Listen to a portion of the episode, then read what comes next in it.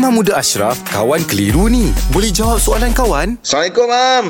Assalamualaikum warahmatullahi Siti Hafidah Hamid. Ah, ada persoalan untuk Imam ni. Belakangan ni, Mam, dia kata terja- ah, selalu terjadi isu viral lah. Banyak netizen beri maklum balas dan nanti ada ada jawapan. Eh, jangan salah tafsir. Jangan keji. You all hanya akan tambah dosa. Dan saya akan dapat pahala percuma pula nanti. Ah, itu dia punya jawapan lah. Dan dia muskil, Mam. Betul ke begitu? Sedangkan isu viral tu terjadi atas sebab mereka yang mulakan dulu atau cetuskan dulu. So macam mana ni, Mam? Mohon pencerahan? Okey baik dosa ni sebab tu kita kena tengok dosa tu dosa yang macam mana. Kalau dosa tersebut dosa yang melibatkan uh, perlukan siasatan, dosa yang melibatkan dalaman yang kita tidak pasti, maka waktu itu kita kena berdiam diri dan kita kena buat kajian dulu dapat pembuktian yang jelas. Kemudian dah dapat pembuktian jelas barulah kita boleh nak kritik dan sebagainya.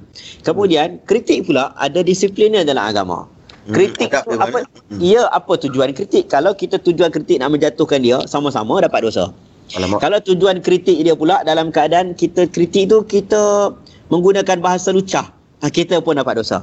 Ha, sebab itulah dia ada cara untuk mengkritik dan menegur. Menegur ni memerlukan kaedah tersendiri.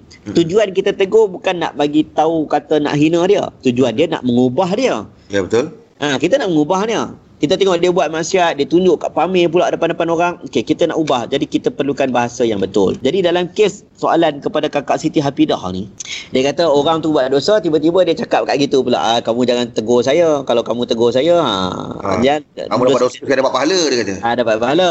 Ah tak betul. Kalau dia buat dosa secara terang-terangan, buat maksiat secara terang-terangan, tunjuk dekat orang, menggalakkan orang buat puasa, dia tetap dapat dosa. Okey, orang yang menegur tu kalau dia buat dosa secara terangan, orang itu menegur secara terang-terangan juga sebab dah buat dosa terang-terang kena tegur terang-terang lah. Mm-mm. Orang tu tegur terang-terang, orang itu tidak berdosa. Orang yang buat dosa itu yang bersalah. Ah. Cuma setiap kes kita kena pertimbangkan. Ah dosa ni macam mana? Betul tak betul ni? Dia ni gambar tak betul, betul tak betul?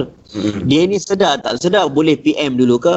Kak akak tahu tak akak buat ni? Akak tu, buat ke ataupun anak akak yang masukkan video ni? Ah. Benda tu perlukan. Tapi kalau dia sendiri cakap, dia sendiri dah buat dah jelas zahir, ah, dia akan menanggung dosa terhadap uh, dosa yang dia sebar-sebarkan tu. Alright. Terima kasih, Mam. Alhamdulillah. Selesai satu kekeliruan. Anda pun mesti ada soalan kan? Hantarkan sebarang persoalan dan kekeliruan anda ke Sina.my sekarang. Kawan Tanya Ustaz Jawab dibawakan oleh Telekong Siti Khadijah. Dah beli jiwa yang tersayang? Hadiahkan produk SK dan peluang menang Toyota Yaris dan macam-macam lagi. Kunjungi butik SK atau layari sitikadijah.com. Siti Khadijah, lambang cinta abadi.